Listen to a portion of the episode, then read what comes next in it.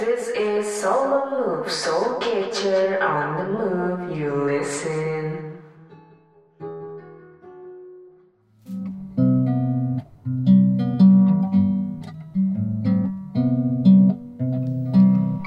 Siapa di antara kita yang merasa tidak mudah menceritakan sesuatu kepada orang lain secara langsung?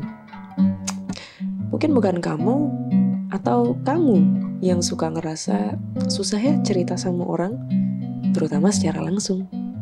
Nah, inilah salah satu jawaban dari apa yang kita pertanyakan di episode sebelumnya. Kenapa sih medsos itu tuh candu banget buat kita, menyenangkan buat kita? Padahal kita tahu juga bahwa media sosial banyak loh dampak negatifnya.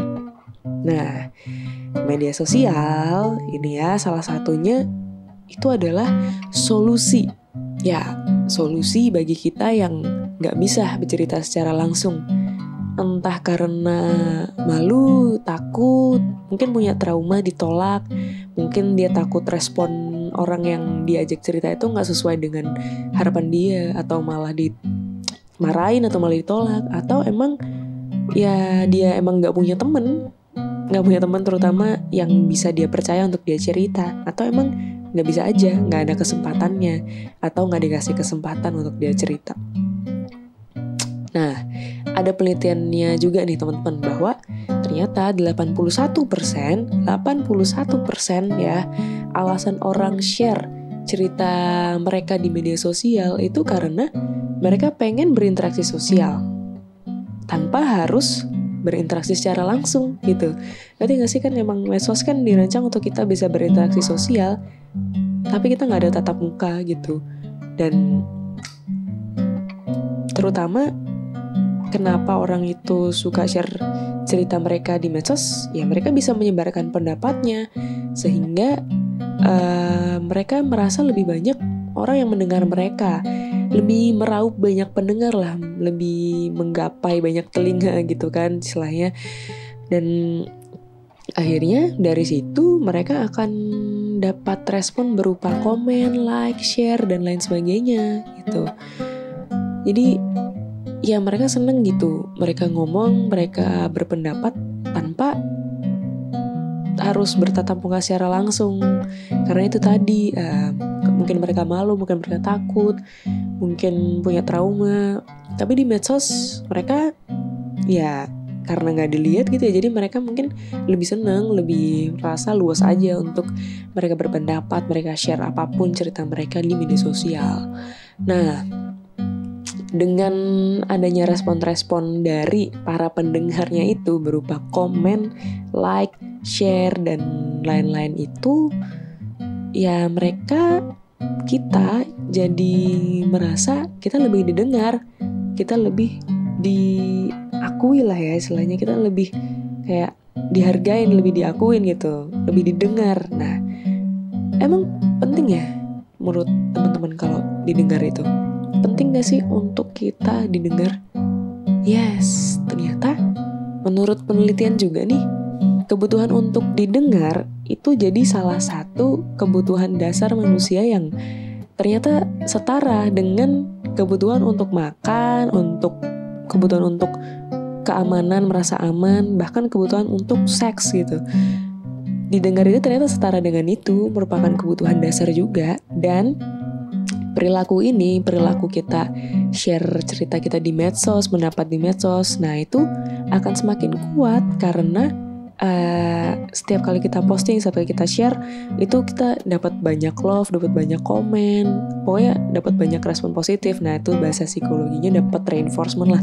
Jadi perilaku kita tuh diperkuat dengan adanya komen, like, share itu dia karena kita merasa kebutuhan dasar kita itu tadi yang kebutuhan untuk mendengar itu terpenuhi dengan adanya media sosial ini dengan adanya terutama komen love share ya itu jadi kita semakin seneng tuh buat share di medsos dan sadar apa nggak sadar kita ternyata user terjebak tuh dalam kesenangan itu karena medsos memang sudah didesain oleh para perancangnya memang buat membuat kita senang dan candu gitu untuk memakainya terus. Contoh konkret ya. Ada notif, ada notif. Siapa yang like foto kita, siapa yang ngesin story kita, kita bisa lihat. Yang komen, ada notifnya. Notifnya warnanya merah lagi itu. Coba kalau misalnya Instagram ngilangin fitur likes, ngilangin fitur komen, like komen. Coba bayangin kalau itu semua nggak ada. Apakah medsos bisa sepowerful itu? Coba teman-teman bayangin, apakah medsos bisa sepowerful sekarang dengan nggak adanya likes, comment, share, dan lain-lain itu?